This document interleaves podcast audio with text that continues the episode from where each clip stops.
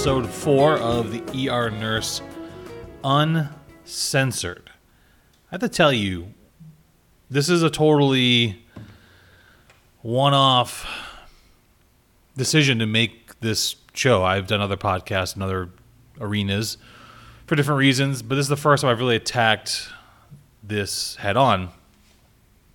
And for the past couple months, I've just been writing down a lot of notes.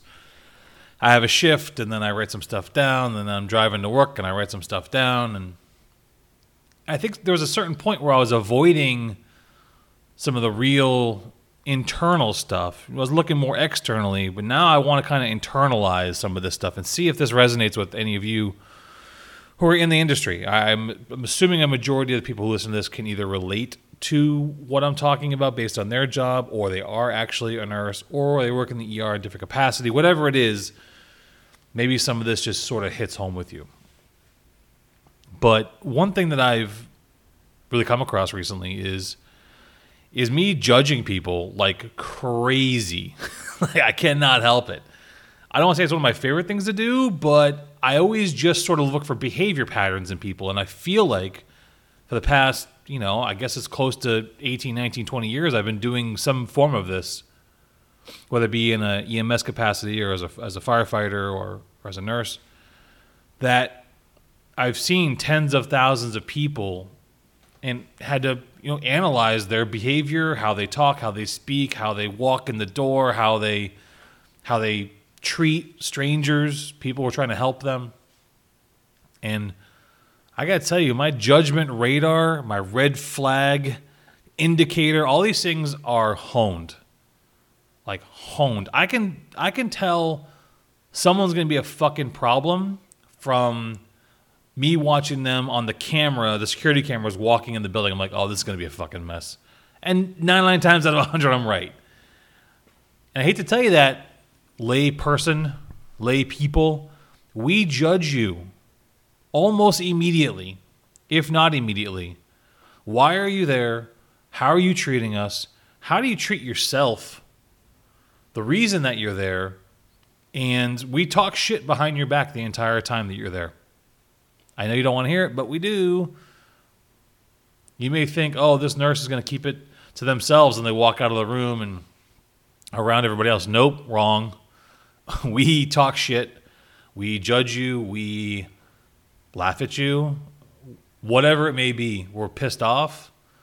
And that's how it works because we've been having to endure listening to your bullshit for a long time. Now, those who are really truly sick, I want to kind of compliment sandwich this a little bit.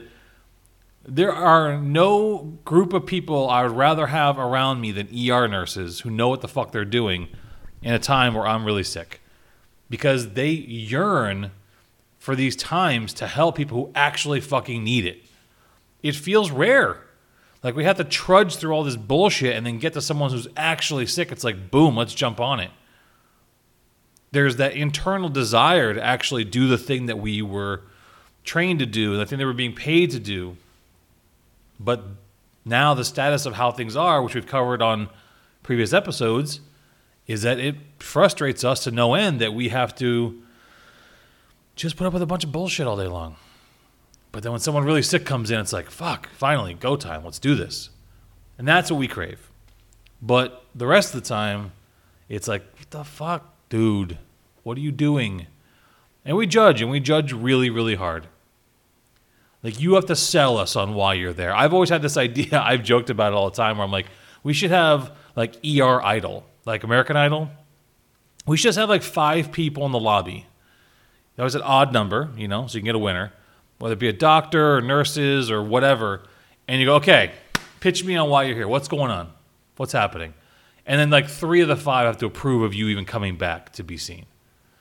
Because one, I think that would be entertaining as fuck, but two, it would put people in perspective like, no, you, that's not something that we do here. And you need to go take care of yourself and go handle it with a primary doctor or whatever. The problem is like we covered before, these primary doctors are pussies, and they just keep sending everything to the ER anyway. So, that being said, that judgment that I try so hard to like rip out of my soul and be like, no, look at everyone on a singular level and try to evaluate everyone as an individual. No, I can't. I can't. I can't. I try. I try really, really hard. But as soon as they walk in and I'm like, fuck, I know what this is all about. And that touches on the loser uniform. This might upset some people. I don't fucking care because I did this show to say things like this. So people who do this can say, yeah, I thought the same thing. You're not alone. This is the loser uniform. It's, let me paint you a quick picture. It's Tuesday at 2 p.m. This is prime working hours for a lot of people, most people. If you're 23 and you come shuffling, I don't want to say walking, shuffling into the ER wearing pajama pants and a cartoon oriented t-shirt let me just say like a spongebob shirt or or you know ren and stimpy or something disney and weird and you come strolling in with that and your little huggy pillow and your pajama pants and your dumbass retarded crocs with all your charms on it and you saying that your belly hurts and you maybe have a little bit of weed on you, a little stench of weed on you, um, this is the loser uniform. I, I need you to go to work. I need you to get your shit together and go to work. And I need you to respect yourself to the point where you can, one, take care of yourself to a minimal amount, uh, but also, can we just look presentable to the rest of society? I, I know, I know you may have had the perception you're giving up on life already at the age of 23, but if you want to have any chance of success in any capacity in life, I need you to step up what you're doing with, with yourself here. One, can you not come to the emergency room every time your belly hurts? Okay, we've all had our belly hurt before. Act accordingly. That's a, a phrase you're probably going to hear a lot during the, the run of this show act accordingly. Two, um, it's Tuesday, and I know, hey, maybe it's your day off, that's fine. But if this is your fourth time in the ER this month for your belly, my belly hurts, and we never find anything wrong with you, and you just keep coming back because you're fucking bored, you have nothing else to do, and you just want to feel loved for a few hours, um, we don't have time for this. We don't. And if you could just maybe throw some shorts on, and, and you can you can throw away those Crocs because you're an adult uh, Crocs are for children, and I don't even think children should be wearing them. They should be for nobody. I'm not sure if you know this, but when they did the movie Idiocracy, they had to make those shoes for Idiocracy based on the fact that these are so ridiculous that only mildly retarded people who have so few brain cells left that they wouldn't even care what's on their feet. That's what Crocs were in that movie, and now they're real things. So hate to hate to break it to you. But if you're an adult, adult, if you're in your 20s, 30s, 40s, 50s, and above, you should not be wearing Crocs. It is a signal to all the smart people out there that there's something wrong with you. That we're already, you're already behind the eight ball. So let's let's figure that out. Let's get that moving. But you're wearing the loser uniform, thus, you're going to be judged like a loser. I will never, I don't have children yet, but my wife and I talked about it. We will never, ever, ever, ever, ever let our children go somewhere looking like a piece of shit. Now, if you're sick and you know we're just taking you over to grandma's house to go to, you know, to go on, on vacation and we're just going to the store and we got to get some medicine, that's different. If we're going out in public let's let's look somewhat presentable. I know you're going to the emergency room, but you're going for a bullshit reason. Also, you may be also carrying like a Wendy's bag. I forgot that little accessory, a Wendy's bag, and uh, maybe a, a coffee from Wawa. Okay? We're not impressed, nor are we really in any mood to deal with you uh, because we've seen you too much. So, loser uniform, you're wearing it. We're judging you already. this now goes to the main topic of the day, which is I have lost my ability, and I think a lot of people have, in talking to them, working with them, just their overall ability to be baseline nice. Uh, I hate to break this to all the people who don't do this job. The niceness that you see out of a lot of people who work in the ER is totally fabricated.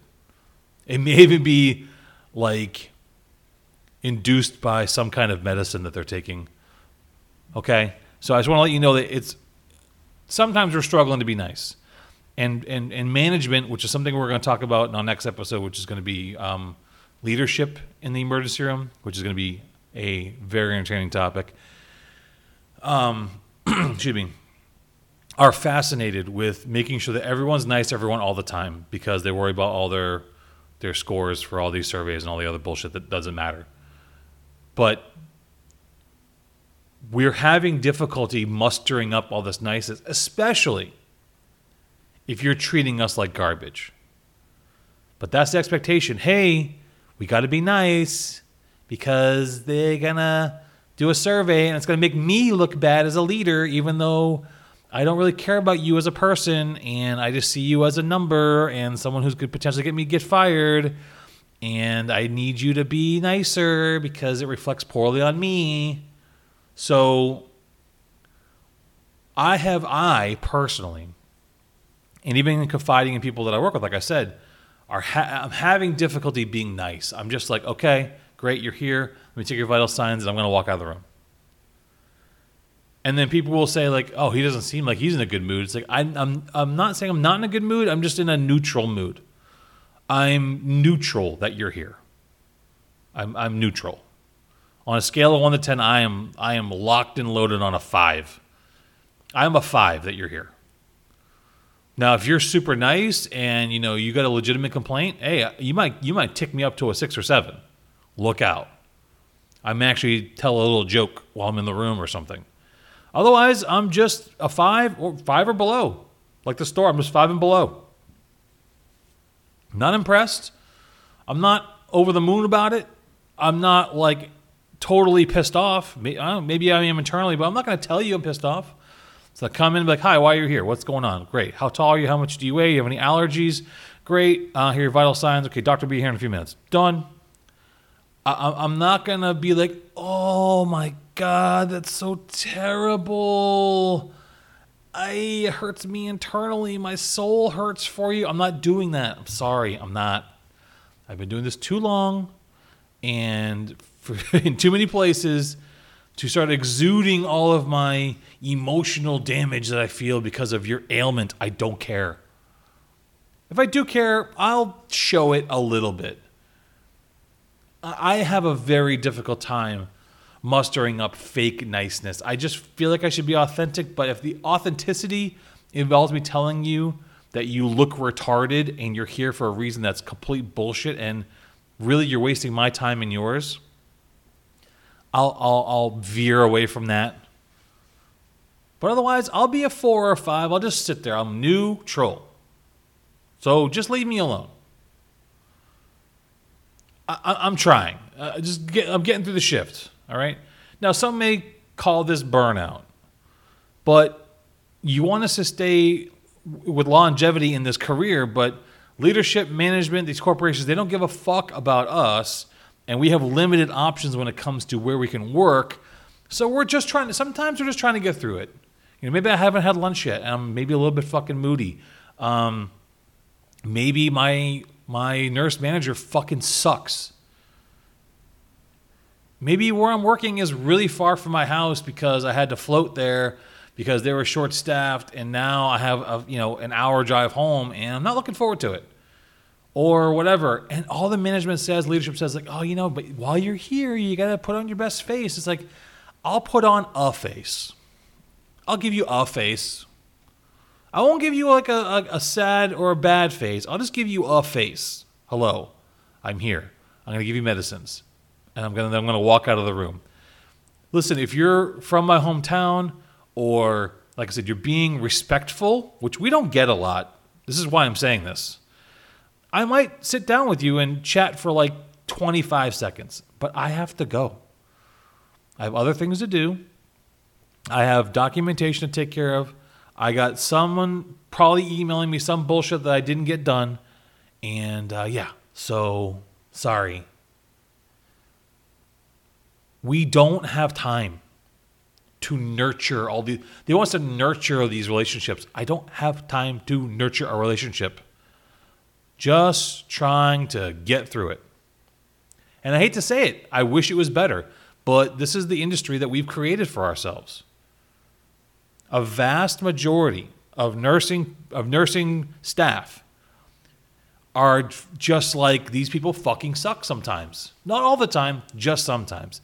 Don't expect me to go over the fucking moon to try to get them to feel so welcome and happy. It's not going to happen. I'm sorry. I know you wanted to, it's not. So we are judging you. It's part of our coping mechanism, routine. Just we're just testing ourselves with our behavior observation. That's what I do. And trust me, this is not like a stereo, stereotype thing or a or a racial thing or a classist thing. This is just a human thing. I'm watching and I'm going, nope.